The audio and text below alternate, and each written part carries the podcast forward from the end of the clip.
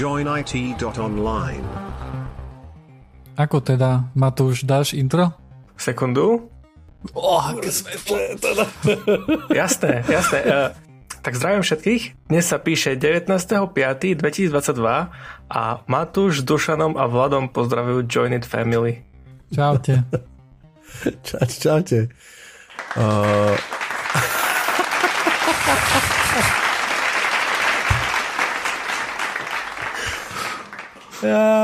Dal si záležať.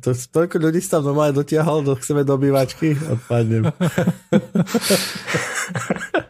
Konečne máme profesionálny podcast. Nelen tu na dvaja sa budeme o prdení baviť, alebo neviem, o čom sa tu furt bavíme, ale konečne to nabralo štýl, vieš. Už na intre to bolo cítiť, hej, aké to bolo profesionálne. Dátum tam oznel všetko, hej. Nejak mi minule dal intro úplne na konci podcastu, hej, akože. A niekto ho tam ešte nastrihol do toho podcastu, do toho konca. Ale dal si 19.5. Hej, to som mal napísané intro ešte, keď som tu bol. Aha, tak až taký profesionálny sme predsa len neboli, sakra. Dobre, však, ale také mal napísané, tak to mal v scenári, tak to takto perfektne zahral, chápeš, hej, that's the point, hej. To je pravý herec, nie taký, čo si bude sám všetko akože meniť, hej. Writeri mu napísali a to má, vieš, akože to mal dohrať, hej. Presne tak. Tak to, že 19.5. to v máji si odišiel na dovolenku. Hej, v máji som to zdal s mojim počítačom. Už som kalých horkosti pretiekol. Ale treba povedať, že rovno normálne to namostíme, že ešte sme nenatáčali a ty si povedal tú vetu, že už máš čo? Už mám poskladané komponenty, ktoré si kúpim a poskladám si nový počítač. No, tak povedz, čo si ideš kúpiť? Samozrejme, že som sa tešil na novú generáciu, ale oči sa mi vyočili, keď som videl tie ceny, tak som si povedal, že aj stará generácia môže byť dobrá. Nebudem spoločensky nezodpovedný a ja to ocením toho. Ja vykúpim sklady, podporím zem, aby sa neznečisťovala. Jasne.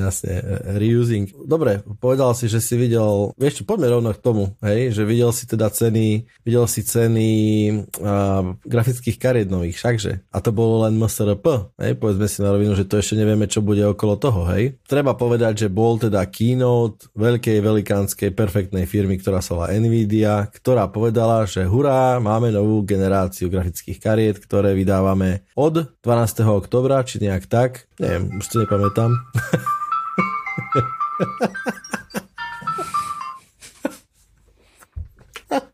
Jaké zmenenie. Čo ti volal? Teraz normálne CEO Nvidia, že bere to späť, že poslala ti dve karty na testy. Ale musíš to zopakovať, Duša. Trošku akože úsmevu do toho. Ceny neboli až také zlé. No, boli horibilné, podľa mňa. Ako čakalo sa viacej.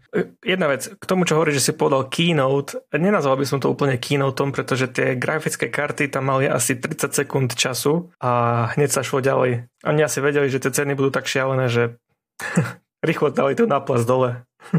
Hej, nechceli to tam rýchlo akože rozmazávať, jak nejakého oného hrozno pod pivovým pohárom, hej. Ale celkom to pospomínali. Dobre, vyšla nová generácia grafických kariet. Matúš, povedz o tom viac. Takže mali sme pravdu, keď sme pred rokom hovorili, že to bude Ada Lovelace. A teda predstavili tri karty, 4070, 4080 a 4090. Posluchači, dúfam, že mi nebudú písať, že to sú 2x 4080, lebo to nie sú 4080. A cenovo nebudeme hovoriť MSRP v dolároch, pretože tá cena vôbec nie je pre nás nejako relevantná. V eurách najnižšia 4070 teda bude cez 1000, 1100, 4080 nejakých 1500 € a 4090 2000 €. What? Počkaj, $1,600 je $2,000 teraz po novom?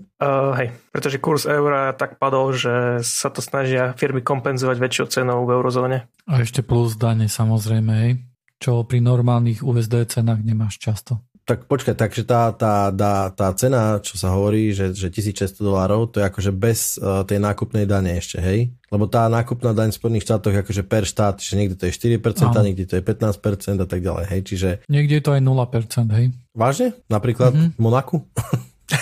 Nie, myslím, že sú nejaké štáty, pretože keď si vieš, aspoň akože bolo to už pár rokov dozadu, ale nepočul som, že by sa to nejak zmenilo. Čo si si vedel dať tú vzdialenú schránku, kde vlastne si vedel niečo objednať, oni ti to tam poslali akože do Ameriky a z Ameriky ti to potom poslali akože poštou do Európy a ešte sa snažili samozrejme, aby si nemusel platiť clo a tak ďalej, ale to samozrejme nebolo napísané akože v tom servise, že takéto tu niečo robia. Tam napríklad tieto schránky boli v štátoch, kde sa neplatila tá daň. Alebo v mestách. Hej, lebo boli také služby, že ako dostať equipment alebo nejaké takéto veci zo štátu a presne to bolo tak, že my toto kúpime a za $20 vám to pošleme do štátu, do Európy alebo do Tadžikistanu alebo čo aj hoci kde proste. Hej, clo. No. Ťažko sa bude teraz hovoriť, že viete čo, to sú len pohľadnice, keď tie nové karty majú, tak neviem koľko je, 12 kg.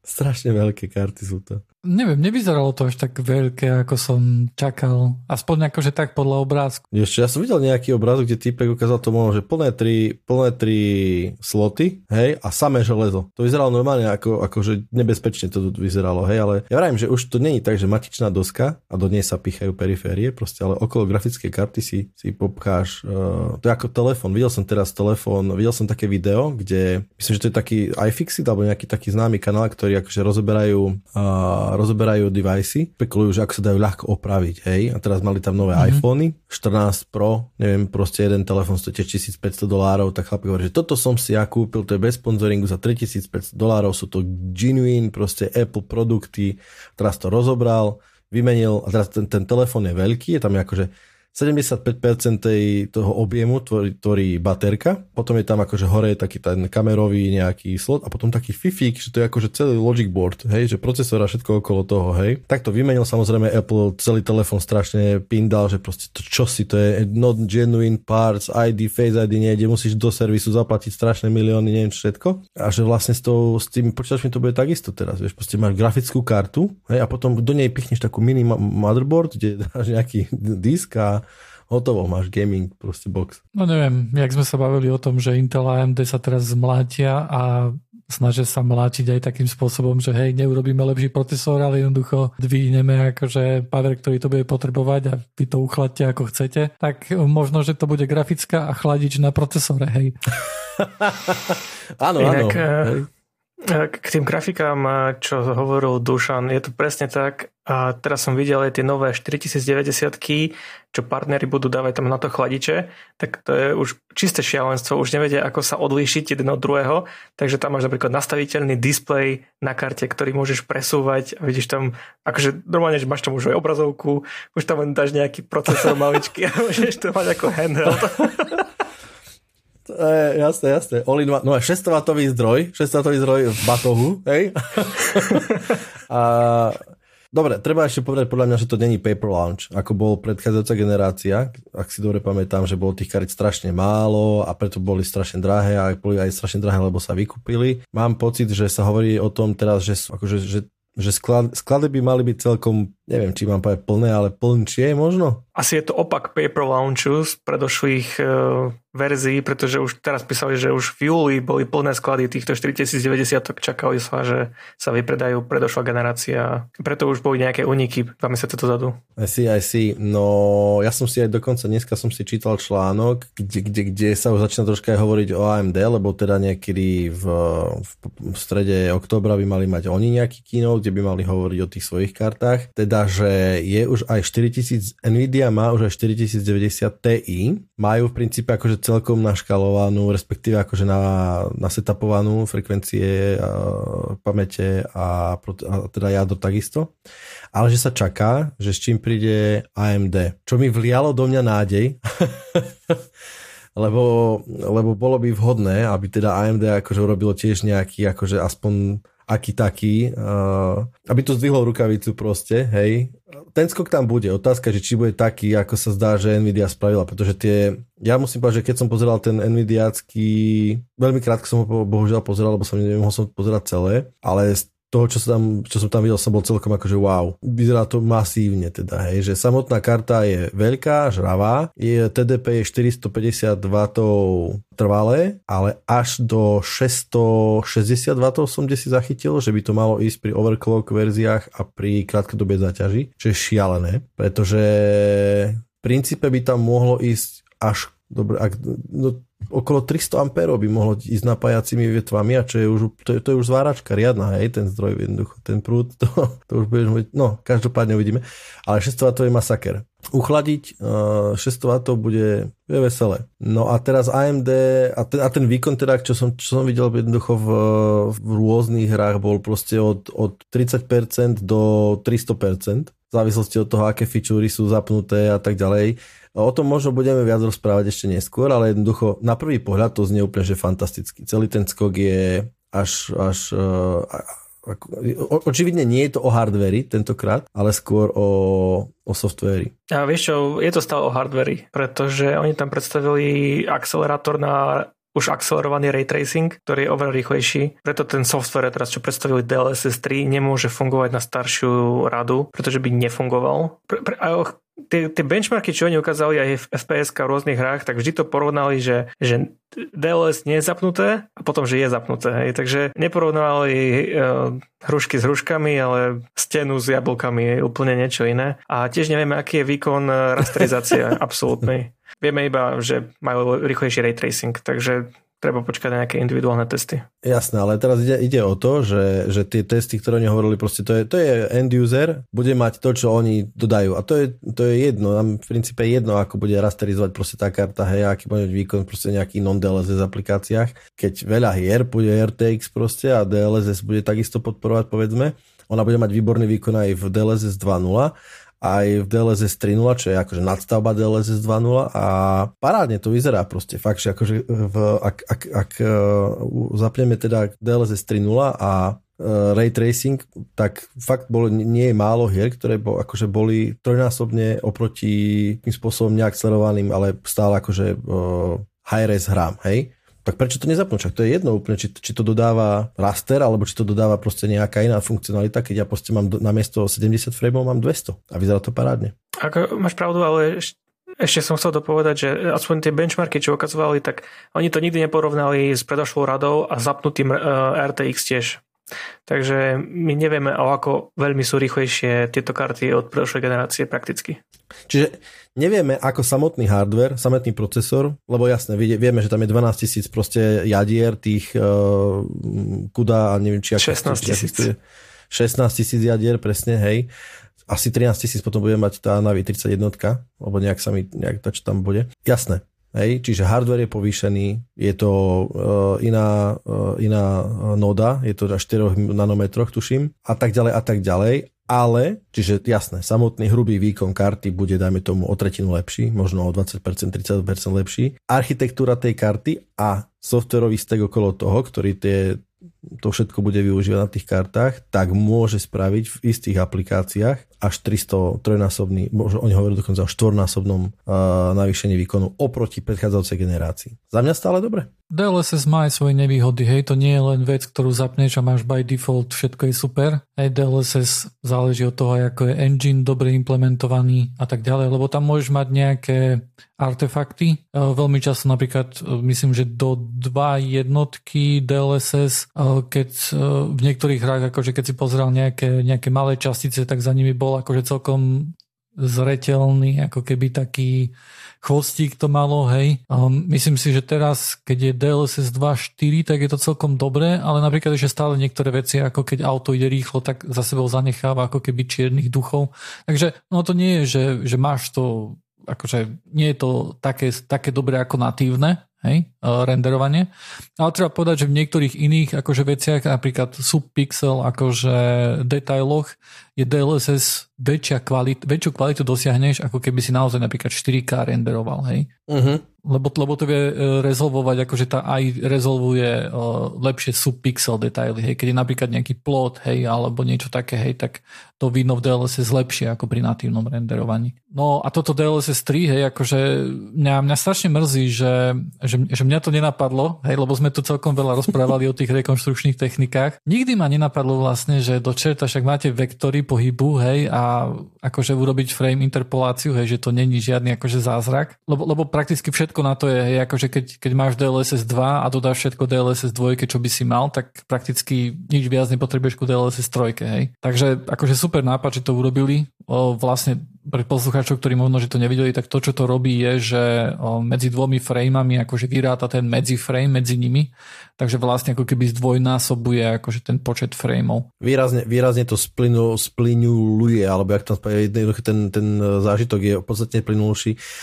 Ja som sa takedy dávno, moja skúsenosť s interpoláciou frameov je, keď som ešte niekedy dávno robil, že super slow-mo videa, to ste možno robili chalani aj vy, že mal si, vieš, ako kamery, ktoré nemajú 1000 fps, akože že nesnímajú, tá uzavierka im proste necvaká 1000 frameov, ale ja neviem, že ideš hurá na 60, ale chceš robiť uber slow-mo video, tak sa to presne robilo takisto, že sa do toho vkladali teda framey. Musím povedať, a to sme sa myslím, že sme sa o tom rozprávali Johnera aj posledne alebo predposledne, že ono to fungovalo celkom dobre v niektorých scénách, ale v iných proste to dalo úplne šialené výsledky, hlavne keď akože bol motion medzi dvoma frameami bol príliš veľký, hej. Preto je podľa mňa úplne sila, že nemyslím si, že by mňa tak napadlo včera, keď sme sa o tom na Discorde rozprávali, že v princípe ja si kúpim hru, ty si kúpiš hru, ale ja mám iný, akože tú istú hru. Máme ten istý software, ale keďže máme iný hardware, ale máme Nvidia, hej, tak mne tá karta dopočíta tú hru do niečoho iného ako tebe. Že nie úplne, ale teoreticky môžeme mať iné hry. Ale to bol extrém, uznávam. Príde mi to aj tak ako parádna vec. Hej. Na to treba hodne dosť výpočtov,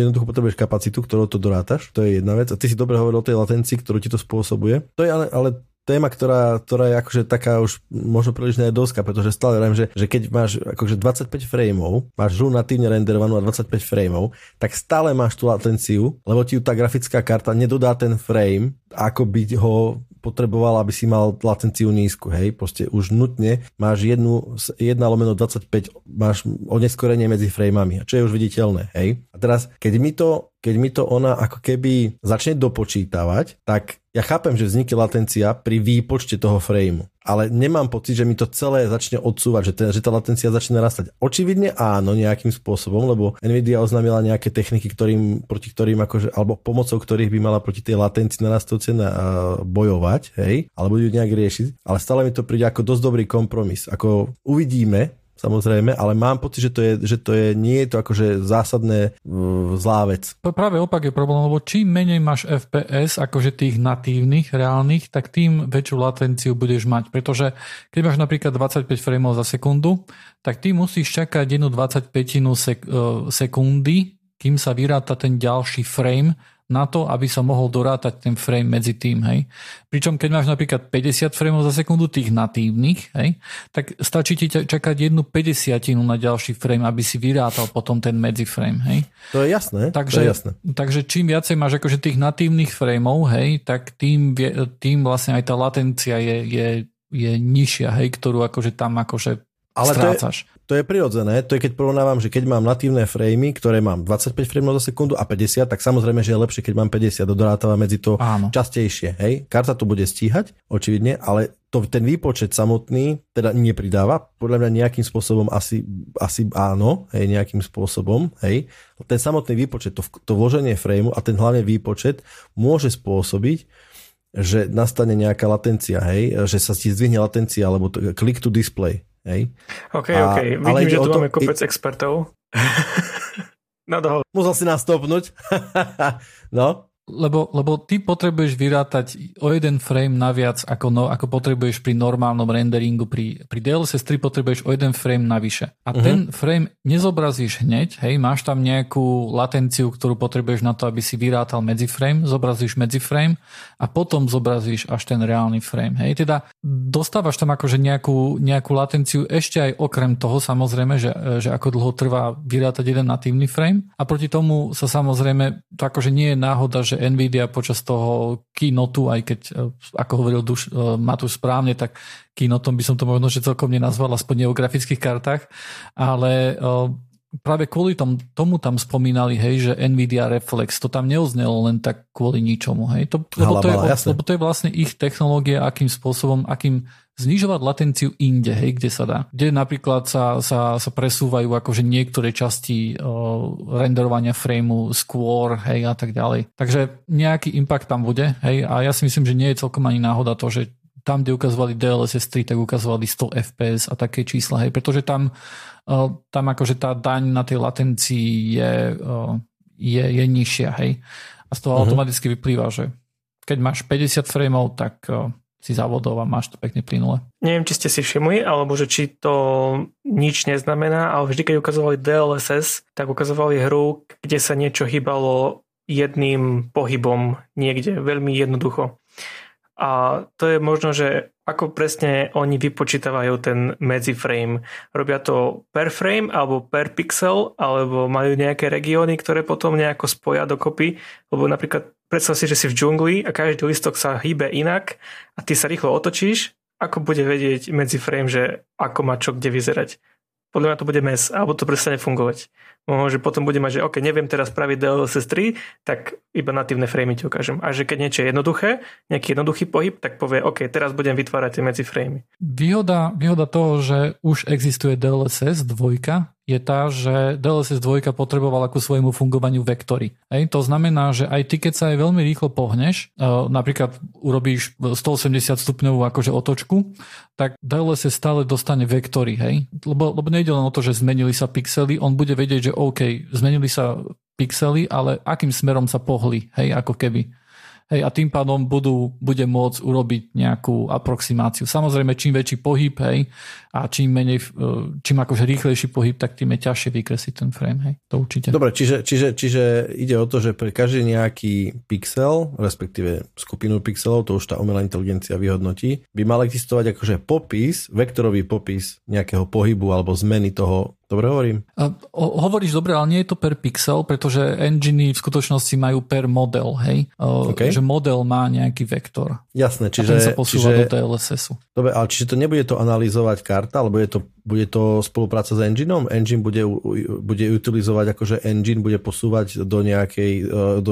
Cez inštrukčné sady, čo ja viem, cez čo proste kartám, že aha, toto bude môj model, ktorý sa bude hýbať týmto smerom a toto je jeho vektor pohybu?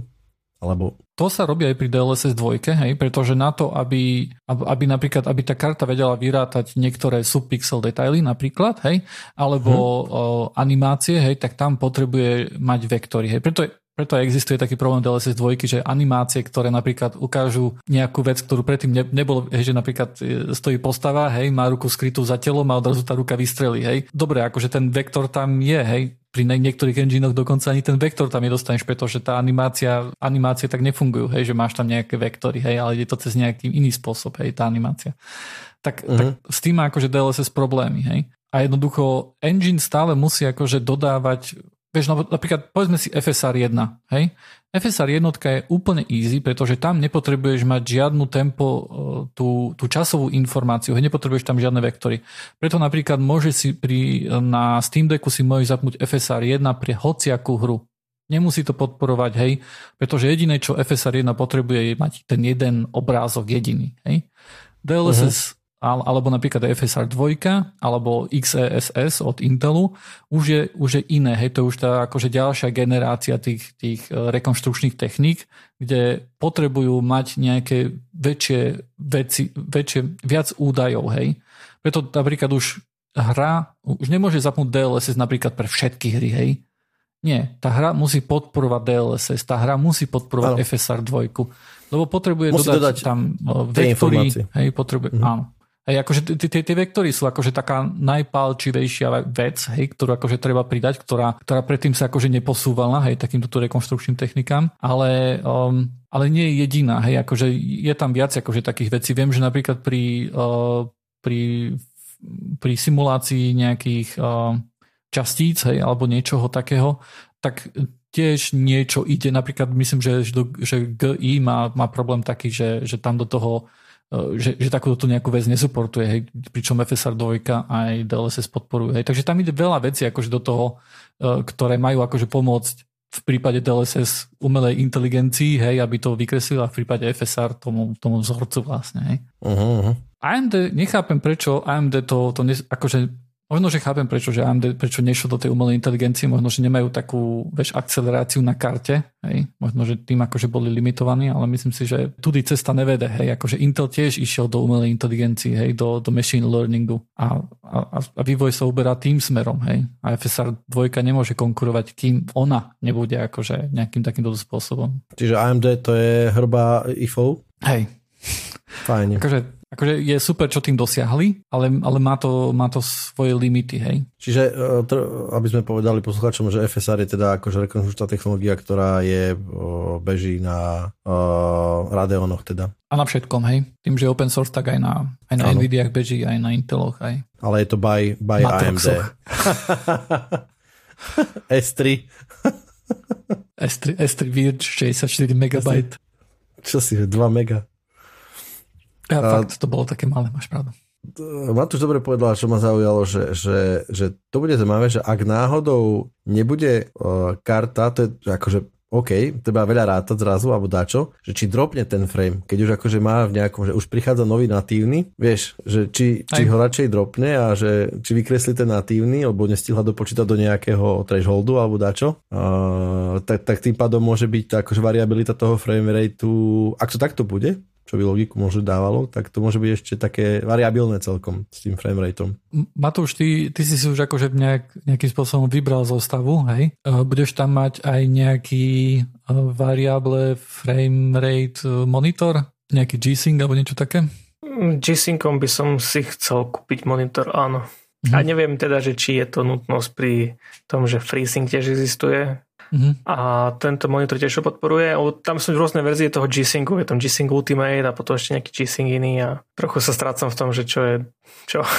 Na mojom monitore FreeSync napríklad funguje až od 40 frameov vyššie. Hej. Pričom G-Sync funguje aj pri nižších, myslím, že to je 18 alebo 17 frameov, alebo niečo také. Akože viem, že ten G-Sync akože funguje lepšie, aspoň na mojom monitore.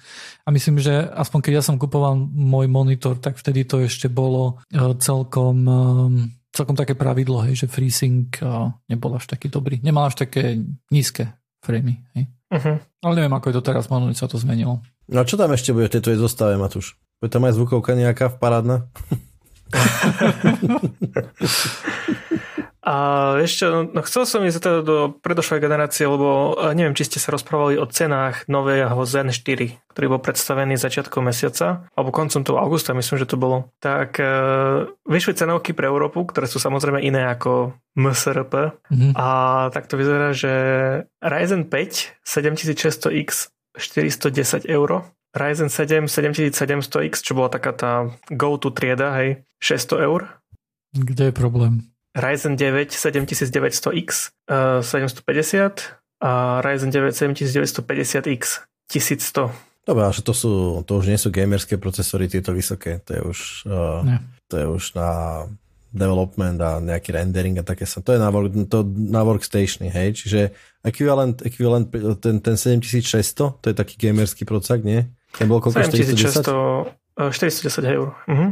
Tak ja som kupoval môj, síce staršia generácia, ale za menej peňazí, teda hodne. Neviem, či môj nestal 320 alebo tak nejak, ale ja som kupoval akože v tej dobe, hej, keď boli akože vysoké ceny. 7600 je 6 core. Hej, no však to sú tie entry, nie úplne, ale entry, ale to je už sú, hej, to je ten gamerský proces, ale že to sú už aj z onboard grafikou? Vieš čo, ja myslím, že to má onboard grafiku. Už tie nové Ryzeny majú. Aha, OK. No dobre, a týmto nám chceš vlastne povedať, že ideš do Intelu. Nie, vieš čo, áno, graphics model AMD Radeon Graphics, tomto má... Aha, okay, ja som chcel kúpiť Zen 3 5800X 3D. Uh-huh.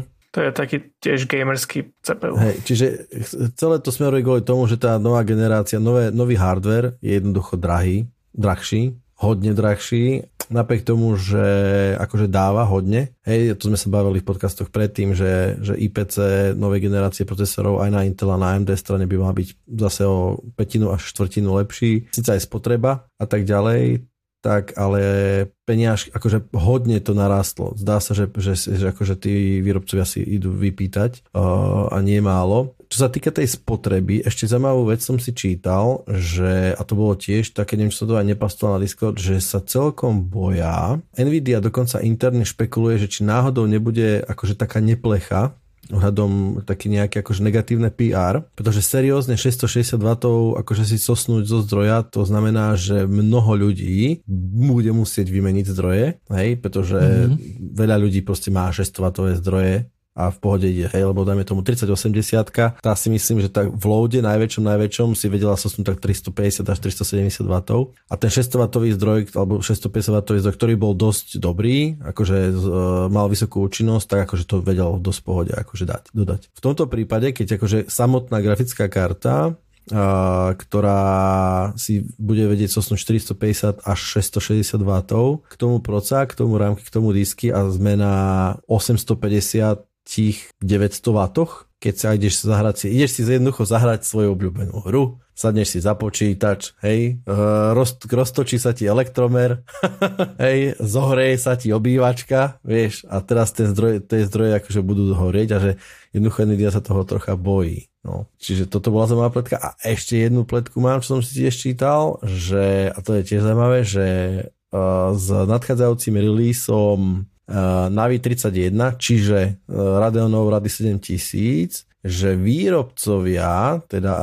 AIBs by mohli byť, že sa na to celkom tešia, pretože bill of material, ktorý im zaslal AMD, vyzerá tak, že budú akože celkom schopní dosť zarobiť na tých kartách. Môže byť ako keby opozitom toho, čo sa udialo asi minulý týždeň, keď jeden z veľkých výrobcov, dá sa povedať len NVD kariet a kalifornská firma EVGA, že končí. Čítal si o tom, Matúš? Áno. A nejak také pletky boli, že končí kvôli tomu, lebo jednoducho nezarábala dosť, nie? Hej, boli príliš nízke marže a nebola zisková. Ako som to ja pochopil je, že oni neboli doslova stratoví, po akože majority v tej dobe, ktorej boli s NVIDIou, ale neboli vôbec ziskoví. V podstate bolo to ako keby, že equilibrium. Koľko do toho dali, toľko zarobili. Takže bol ako keby taká zombie spoločnosť, ktorá nemala žiaden profit. A preto aj ten CEO povedal, že je to záležitosť cti odísť od NVIDIA, lebo chcú im ukázať, že sa to takto nerobí. Neviem, či NVIDIA že či by ich to nejako trápil NVD, možno, že ani nie. EVGA asi to zobralo do vlastných rúk a uvidíme, že či pôjde k Intelu alebo AMD alebo nie.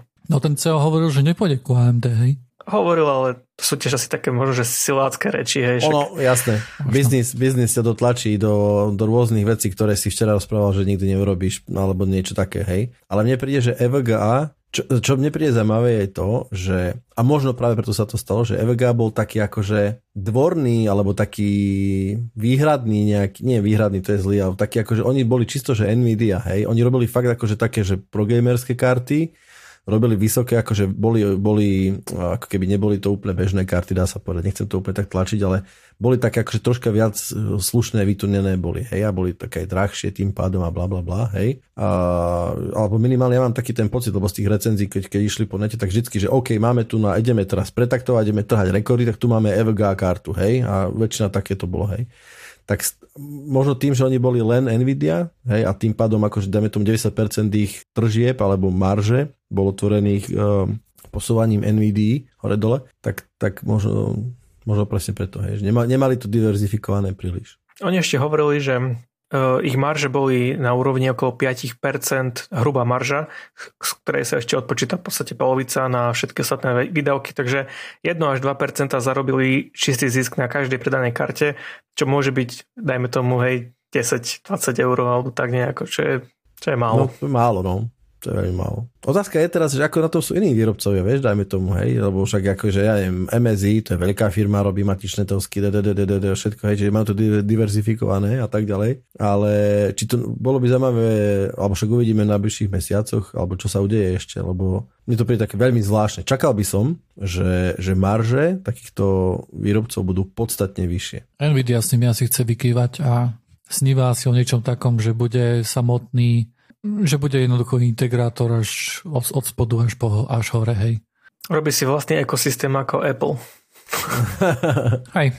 Hej, vyloženia, pretože môže pýtať viacej peňazí, hej. Ako keď tam má nejakých EVGAčkov, čo ich akože hovoria, že však dajte nám to zlacnejšie, nie? Však. No a keď teda ten keynote bol takto málo grafických, tak o čom teda ešte bol? Ukázali RTX Remix, alebo Nvidia Remix. Zase nejaká featureka, nejaký program pre moderov, ktorí môžu staré hry prehodiť do raytracingu. Nejako AI si to upscalne a také tie vecičky. Ja nie som veľmi moder, ale vyzeralo to celkom slušne. To bolo tiež jedna z vecí, ktoré som bol wow, pretože to pre mňa nebolo také, že to oskinuje nejakým spôsobom ináč nejaký objekt, ale ak som to správne pochopil, tak ten soft akože zanalizoval tú hru z veľkej databázy objektov, s ktorou on pracuje, tak dokázal vytvoriť mod, ktorým nahradil ako keby tie objekty v nejakom engine v starej hre.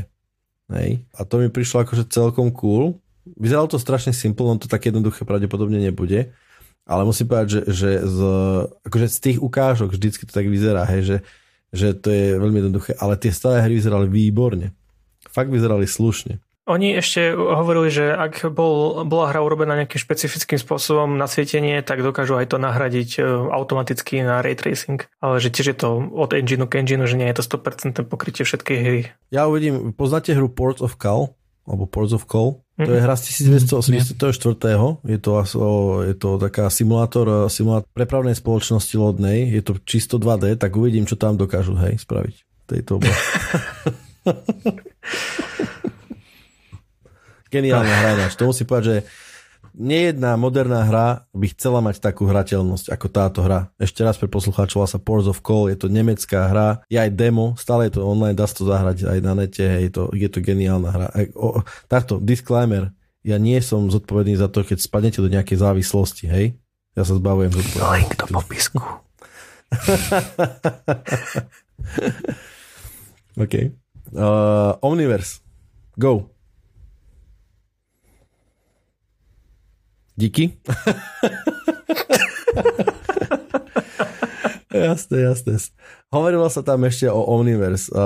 Ako tým, že čoraz viac sa spoločnosť Nvidia stáva firmou, ktorá nedodáva karty pre hráčov, ale pre computing, general purpose computing, nejaký umelá inteligencia, datacentra, superpočítače, a tam je akože rast Nvidia je spôsobený hlavne v tomto segmente, tak hodne sa venovali aj tomuto segmentu aj v keynote, alebo teda tej prezentácii. Spomínalo sa teda, nazvali to, že Omniverse je nejaký cloud. Takto, CEO hovoril, že akože, dobre, starý internet je spojenie vecí cez web. Asi nepočul nikdy o Goferii alebo IRCčko, alebo čom takom. A dobre, hej, takže web. A že nový internet, nový Omniverse bude ako keby nový internet, ktorý bude 3D a bude spojený. Po sebe 3D. Bude to interaktívne a 3D internet spojený dokonalý metaverse. Ja strašne na buzzwordu, ja sa vám snažím naskočiť na moju koľaj. A mne to prišlo ako strašne abstraktné to bolo. Hej, bolo super, že nejaké... Bude tam agile a blockchain inkludnutý? Jasné. A bude tam celý Facebook nasimulovaný, podľa mňa, alebo dačo. Aj s metaverzom. Prečo sa všetci snažia urobiť Second Life z roku 2003? Všakže.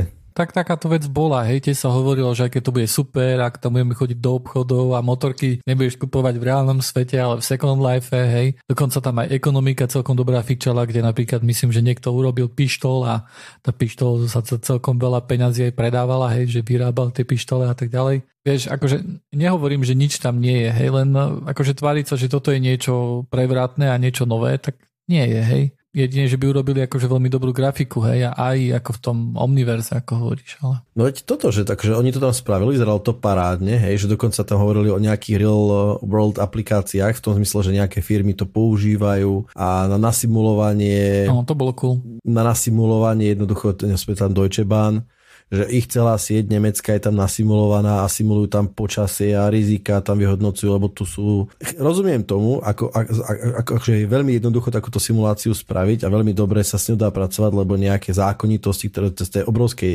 databázy omniverzovskej, tak môžeš používať objekty a vkladať ich tam a tam ďalej. Hej. Ale nemyslím si, že nejakým spôsobom je to zásadne odlišné od nejakej inej simulácie, alebo prevratné, alebo dačo, lebo je tá simulácia uzatvorená a je taká veľká, aká je detailná, hej? No a tak je to len otázka toho, že aké objekty a aké vzťahy medzi tými objektami tam dám a prišlo mi to ako presne také, že veľa... Musíme to hovoriť o tomto, že metaverse, omniverse, lebo aj iní to už hovoria a musíme byť aj my na tejto vlne, ak to nebudeme, tak nám to utečie. Tak mi to presne prišlo. Ale dobre, starajú sa o to, urobili veľa okolo toho toolov a softverov, nejaký, že robotické, nejaké, že na robotizáciu, simulátor robotizácie, teda tak, hej. A takéto kadejaké veci, jednoducho som taký zatiaľ, čakáme na nejakú, akože ja čakám, hej, čo z toho vypadne. Vidím, že aj vy. Ja mám VR headset doma, ak sa na to bude môcť pripojiť a vyskúšať to, tak potom dám recenziu. Nemyslím si úplne, že to bude také, ale OK. Neviem, no, ja som... To bola časť toho kinotu, keď chápem, že tam sa akože udá celý ten výpočtový výkon, ktorý, alebo umelá inteligencia, ktorá potrebuje výpočtový výkon, ale nevidím v tomto zatiaľ nejaký prielom. Tak asi takto by som to ukončil, túto časť, že neviem, čo k tomu dodať. Škoda, že nepredstavili Nvidia coiny a nejaký digital marketplace, kde si môžeš kupovať digitálne grafické karty, postaviť digitálny počítač vo VR a v virtuálnom space. To by ľudia hrali a ja by som si postavil počítač. Nemusel by som kupovať nový. PC building simulátor, či niečo také, nie? Ale mohol by na tom aj ísť to, čo chcem na tom novom počítači. Ja, mohol by simulovať tie hry po vysokom FPS.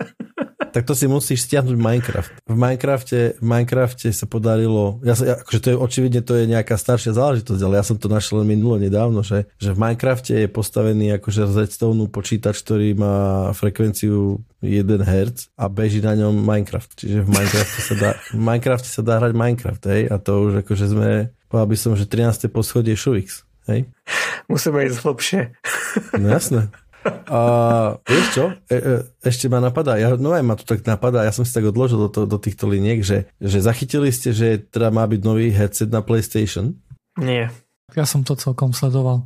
Že to je nejaká paráda. Ja som to zachytil asi pred týždňom, že prebehli nejaké recenzie, že ten headset je v princípe hotový. Boli si to odskúšať... niekoľko akože médií alebo nejakých novinárov, hej, že je to momentálne, že to skáče akože na špicu v takýchto akože komerčne dostupných headsetov, že vysoké rozlíšenie, stále síce káblom, ale že tenkým a ľahkým káblom, že výborná odozva, že vysoké rozlíšenie, ľahké to je, že je tam funkcia taká presne, že riadiš alebo menu ovládaš očami. Jednoducho, ja som bol zase chvíľku navnadený, že aj tento rok by som si to mohol zase vyskúšať a možno aj kúpiť, alebo dačo, vieš.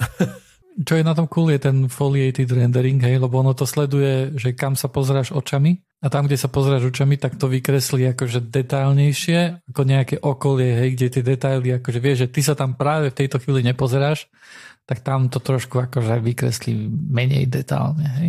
Á, ok. Čo on používa kameru? Cool. Prosím? Ako ste sleduje oči? Neviem, či tam akože predpokladám, že ti sleduje oči kamerou. A my myslím, že áno, pretože pri setupe si jednoducho, keď si nastavuješ, že ako vysoko máš mať a tak ďalej tie čočky, tak myslím, že tam vidíš akože svoje oči, hej, akože na kamere, hej. Takže takým spôsobom akože vidíš, kde sa pozeráš. A má to ešte aj 4 kamery akože zvonku, ktoré slúžia na to, aby namapovali akože miestnosť, hej, a na to, aby vedeli jednoducho, kde sa nachádzaš aj v priestore. Teda nepotrebuješ tie satelity v každom rohu izby. Ja počúvam, že jaký headset? Kde tam sú kamery? A to je VR headset. Som mi povedal, že VR. Ja som si myslel, že to sú ako, že... PSVR 2. Nie. Že tyle kamery na normálne, na sluchatkách kamery, na čo? Normálne, že som začal rozmýšľať, že jak to tam stojí. Počúvaj, není toto diera na trhu ináč? No sluchadla s kamerou, to akože tu zatiaľ asi veľmi nesno. Akože, okuliare s kamerou sú, ale... Možno, že to má svoj dôvod, prečo nie sú sluchatka s kamerou, ale však to je jedno. Prečo? Pritom je to lepší nápad ako okuliare, lebo máš tam veľa priestoru na baterku. Akože môže byť aj tá čočka môže byť väčšia, hej, keď máš také veľké sluchadlá ako ja, tak aj kvalita by bola lepšia. To je jedna z vecí, na čo ma napadla, keď sme sa 5 minút dozadu rozprávali o tom Omniverze, že či to náhodou nie je tak, že proste, hej, však je to také pionierské, začalo to, ale tak sa to vyvíja. Však je, možno, že sú aj iné gadžety alebo technológie, ktorým trvalo nejaký čas, kým sa dostali akože do fázy, keď boli akože, že wow, hej, že boli akceptované úplne, že masovo sa rozšírili. A presne toto ma napadlo, že boli také, že brýle, kde si mal mať displej a deti mali ťa navigovať. Google malo taký projekt, mal projekt, aj Apple tuším, alebo Facebook, alebo nejaký takýto hráči, hej. Ale neujalo sa to z nejakých objektívnych asi dôvodov. Ale môže sa to zase vrátiť nejaký čas. Aj Omniverse bude proste pecka. Môže byť. Aj mobily začali zo začiatku a neboli veľmi úspešné. Hej, boli to veľké kraksne, ktoré, čo si pomaly musel mať akože baterku v batohu. A malo to akože poriadnu váhu a vydržalo to hodinu, hej, povedzme v standby mode. To si mohol len zapnúť, rýchlo niekomu zavolať a vypnúť. Hej. A momentálne má mobil každý, takže... Ťažko povedať, čo nikto nevie predpovedať, že čo priniesie budúcnosť, ale tváriť sa, že vieme, že čo priniesie budúcnosť a že to bude Omniverse, a tak to mi pripadá, že to nie je celkom vec, na ktorú by som sadil, hej. Tiež mám pocit, že to je...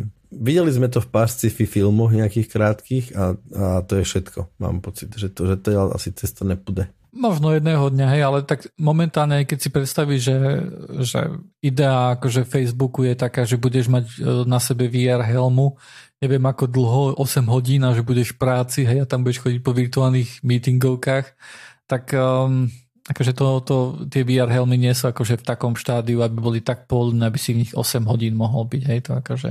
Hej, kto odvtedy počul o Facebookovom metaverse, alebo kto tam bol, odkedy to pred rokom, či kedy to announced? Ja som počul, keď si z toho robili strašnú srandu, že to strašne škaredo vyzerá, pretože Zuckerberg, no jednoducho ten typek z Facebooku, tak on jednoducho urobil nejaký screenshot a vyzeralo to veľmi zle. Hej, tak si robili akože srandu z toho, že to vyzerá horšie ako na... Nintendo Wii, hej, akože čo boli tie postavičky, čo si tam vedel vygenerovať, hej. Jasne. Na čo akože on povedal, že to ešte len, že na tom ešte robia a dal tam nejaký obrázok, kde to vyzeralo krajšie, hej, že to je cieľ. Uh-huh. Ten cieľ je síce zatiaľ ďaleko, ale OK. Čiže hard development proste stále prebieha. Oznámili, zarezervovali si, či zabukovali si trademarky a všetky obchodné značky a zase nič, no. Ešte ja mám dačo. Ja som si updateol Apple Watch na novú iOS verziu a pridali tam takú funkciu, že sleep stage monitoring. Ja som si myslel, akože vedel som, že to príde, ale nečakal som, že to bude nejaké dobré alebo presné, hej, pretože mám nejaké skúsenosti z toho, že keď takýto sleep tracking som tu si ešte mal na nejakej S3, Samsung S3, kde si mal nechať mobil na posteli a to ti malo detekovať, že či si v REM fáze spánku, v hlbokom spánku alebo v ľahkom spánku, alebo či si hore. Ja viem, že to veľmi zle fungovalo, ale teraz som videl na to takú recenziu, kde vlastne týpek, ktorý normálne si akože meral tie fázy spánku podľa toho, že aké mal mozgové vlny, hej, že spal s takou čelenkou, ktorá mu to merala, a porovnával to s hodinkami a bolo to, že bombastické, hej, bolo to akože fakt, že dobre. Tak ja som to tiež akože začal použiť, lebo ja mám problémy so spánkom, hej, sem tam dostanem takú insomniu a chcel som toto sledovať a je to veľmi pekné, že vidím napríklad, že OK, že napríklad tento týždeň som bol v posteli 8 hodín a 30 minút a z toho spal som 5 hodín, hej, v priemere, hej, čo je akože celkom taký nepomer, hej.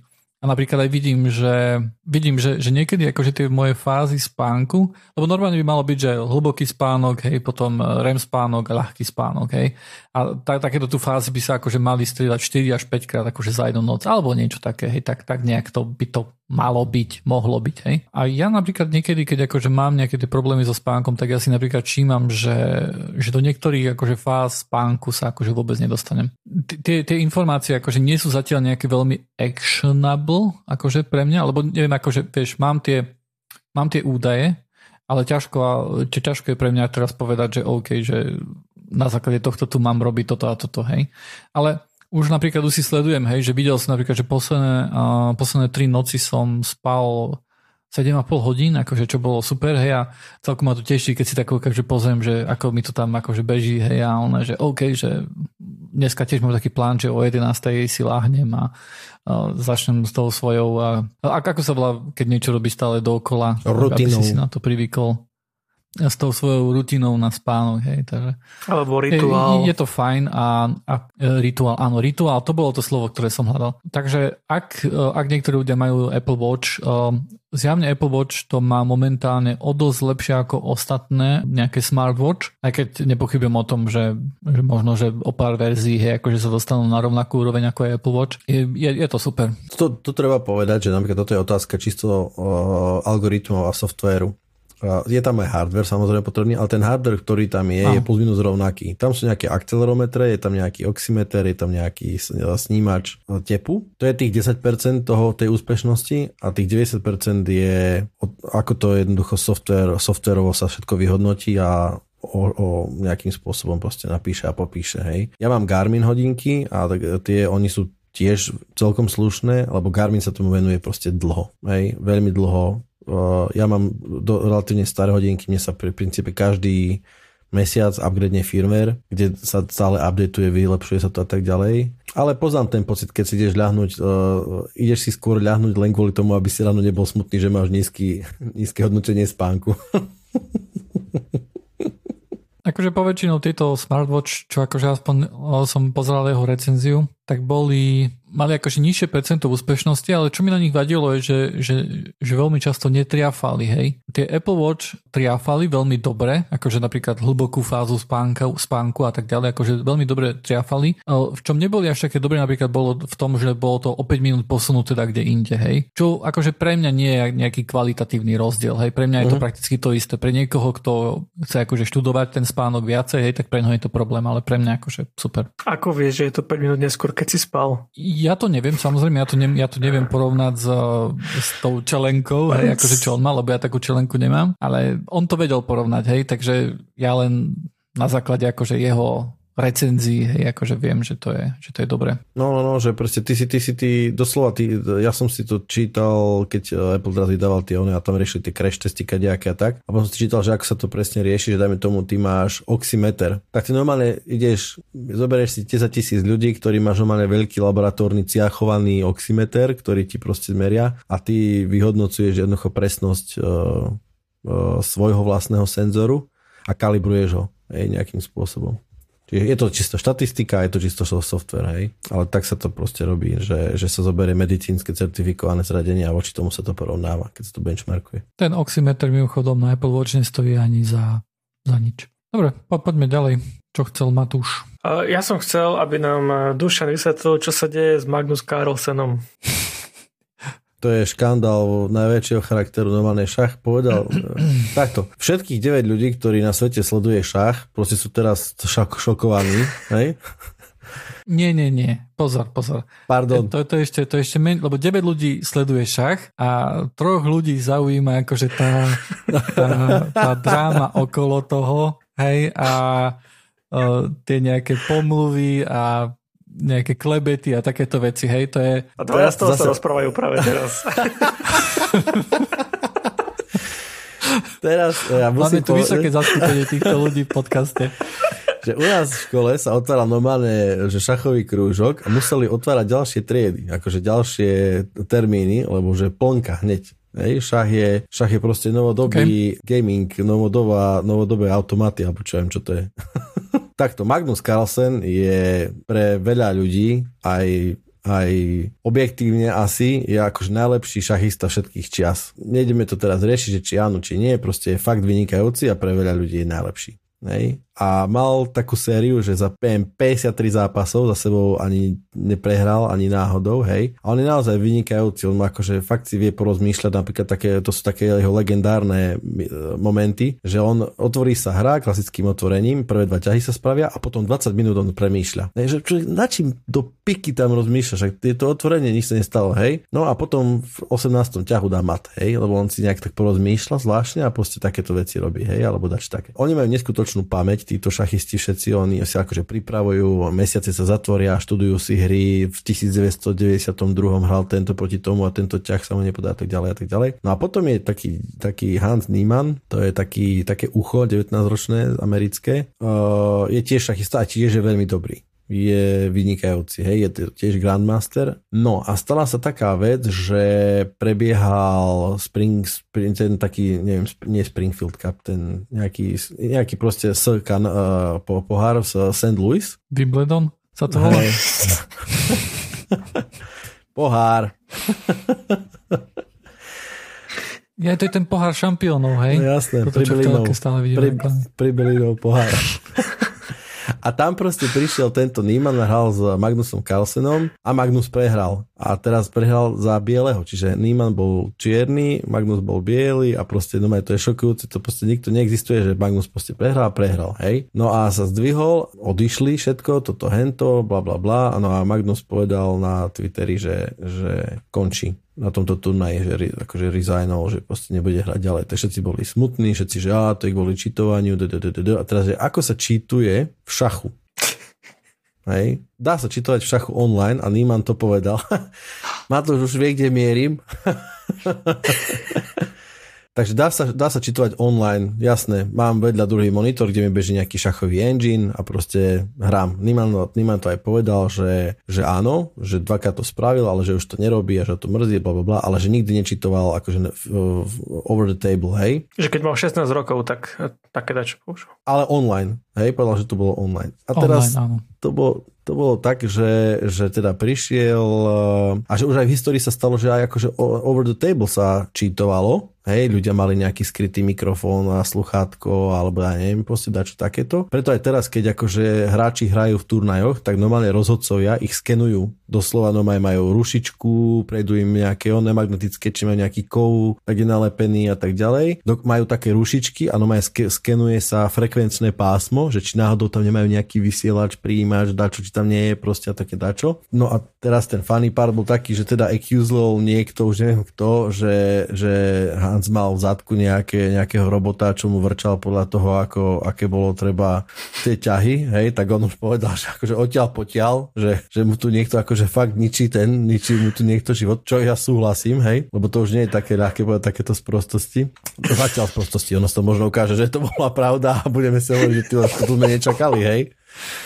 Ale taký je svet, hej, že zatiaľ, kým sa to neukázalo, tak proste, tak zatiaľ nevinný. No a dráma pokračovala, lebo v zápätí išiel ďalší turnaj, kde sa stretli. Tých turnajov nie v tom šachu. Tak však sa hrá, takže celkom oni potrebujú, tam nie sú veľké prize money, hej, tak akože aby prežili, tak musia hrať. No a stretli sa zase, Magnus Carlsen s Hansom sa teda stretli v zápase a Magnus Carlsen prehral, akože resignol ten zápas po prvom ťahu. Tak dráma pokračovala, hej, je to škandál, všetko, toto, všetci už hovorili, že to je strašne No a tak sme sa zhodli teda, všetci dvaja, čo nás to zaujíma, sme sa zhodli, že to je teda akože haňba od Magnusa, alebo že keď niečo vie, tak nech povie a keď nevie, tak nech je ticho. Dokonca jeden anonymous povedal, že to je drama queen, hej, Chuck Joyner.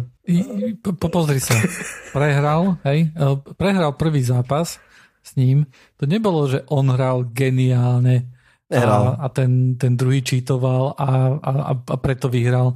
Nie, či ho podcenil, alebo whatever, alebo či mal zlý deň, whatever, hej, akože robil chyby, ktoré jednoducho nezvykne mu neprešli a prehral. Hej, presne tak. A jednoducho potom miesto toho, aby bol ako chlap a jednoducho povedal, že OK, podcenil som ho, alebo OK, akože dobrá hra.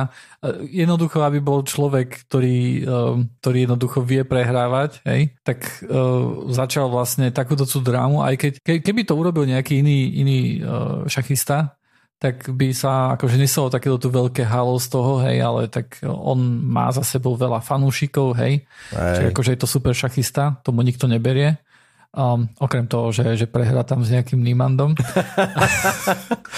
S Niemannom. Vystrelilo to strašne veľmi, hej, podľa mňa. Podľa mňa sa to príliš sa to nafúkuje, príliš... Vieš, sa hovorí, že akými... Ja som čítal, akože... Nečítal som, pardon. Ja som videl jeden článok, kde jednoducho rozmýšľali, že akými rôznymi spôsobmi mohol čítovať, hej? Uh-huh. Ale však my nemáme ani nejakú indíciu, že on by čítoval, hej? Akože jediná indícia je to, že Magnus prehral. No dobre, ale však Magnus prehral aj s nejakými inými. Znamená to, že furt, keď Magnus prehrá, tak ten druhý čítoval? Tak sa zdá, presne tak, hej. Ale vieš čo? Včera sa napríklad stalo presne taká vec, že zase sa to také...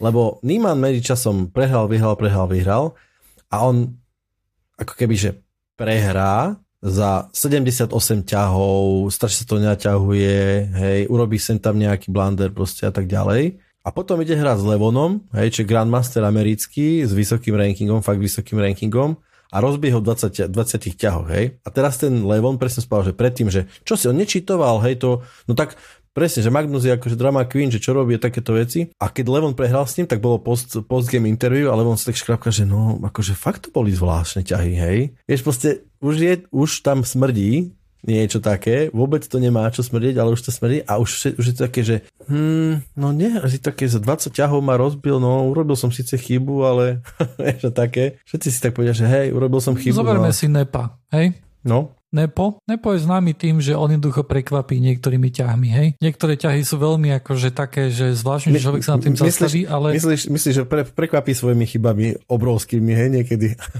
A niekedy prekvapí svojimi chybami a prehrá akože úplne aj vyhrá tú hru, hej, akože že stratí pôdu, lebo jednoducho ide intuitívne, hej, jeho intuícia niekedy je geniálna, hej, že niekedy hrá jak čert jednoducho, hej, a pozerá, že ty kokšov, paráda, hej.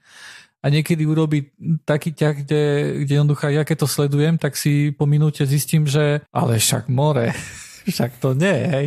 Poťal. Nie, takže áno, hej, takže môže mať veľmi vysoké highs aj veľmi vysoké lows, ale nikto o ňom nehovorí, že cheatuje, hej, pretože Magnus ho rešpektuje, hej. Áno. A Magnus akože sa celkom aj tešil na to, keď akože mali ten svoj zápas, hej, nakoniec bol sklamaný, akože finálne z toho zápasu, hej, ale akože je tam nejaký rešpekt, hej. Čo tu na akože ten rešpekt nie je. Áno, myslím si, že celé toto je škvrna na pokľudnom šachovom jazere, tak by som to povedal. Je to daň aj za to, že aké je to momentálne populárne. Veľmi. Kým to sledovalo zopár akože takých zapálených fanúšikov, hej, tak...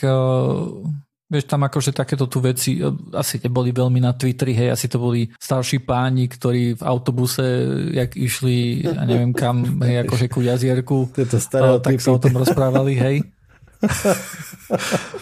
No však popisujem seba. Jasne. No ale tak teraz vieš, mladí hip junáci, hej, ktorí si tu idú kupovať nové počítače, hej, a sú momentálne v podcaste, hej, tak Ježiš, to ma presne odivilo. Akože takýto šak a to už sú na Twitteri, hej, to už tam píšu, že Bitcoin, hej, chess, všetko, akože takéto veci, vieš, také hip.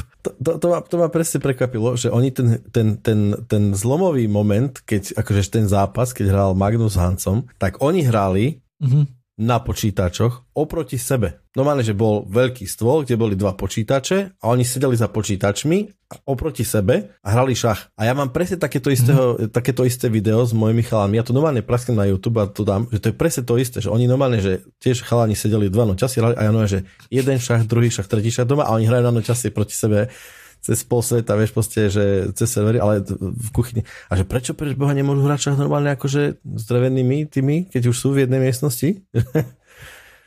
OK, ale tak... Môžem sa ťa opýtať, ty si minule hovoril, že tvoj synátor ťa pomaly začína trošku nabíjať, hej, že si sa musel začať snažiť. No. Ako si sa snažil? Kúpil si si nejaký anal beats, aby si dostával nejaké rady od počítača? Alko. Že manželka ti posiela vibrácie? Dušan, nehovorí slovo. Nie, ale začínam to zvažovať.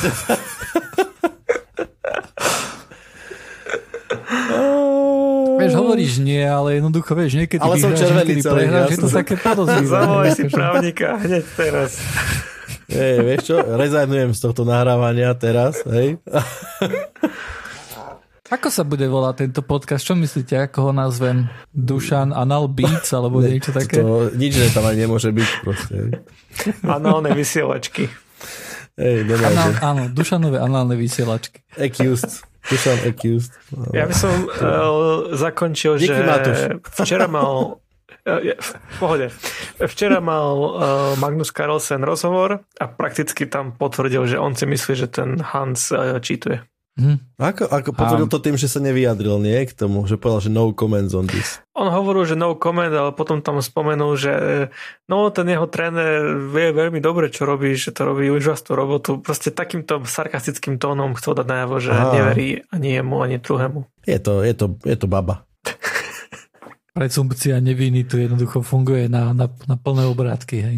Veľký podiel na tom podľa mňa má ešte aj Hikaru Nakamura, lebo on urobil hneď potom zápase urobil rýchlu analýzu a povedal, že wait, this is suspicious. On má strašne veľa followerov, on je strašný závodov kvôli tomu, že streamuje o šachu na YouTube a je populárny, extrémne, on je najpopulárnejší, dá sa povedať, šachista, a tým pádom jeho názor akože je hlasný, hej. Nemusí byť správne, aj hlasný, a on sa vyjadril, že suspicious. Počuli ste ďalšie natáčanie podcastu Join It. Tentokrát sme boli zase v plnej zostave. Matúš, bol to super, zasa, díky. Je tu aj Joiner a ja som drunkez. A nájdete nás za JoinIT.online, kde praskneme aj nejaké linky teda, čo sme sa dneska rozprávali, a tam sú potom aj rôzne cestičky na náš Discord, Twitter, Instagram, TikTok, Telegram, Signal a čo ja kde sme ešte sade. chess.com a tak ďalej. Čaute. Analbeats.com. Tak, čaute. Čau.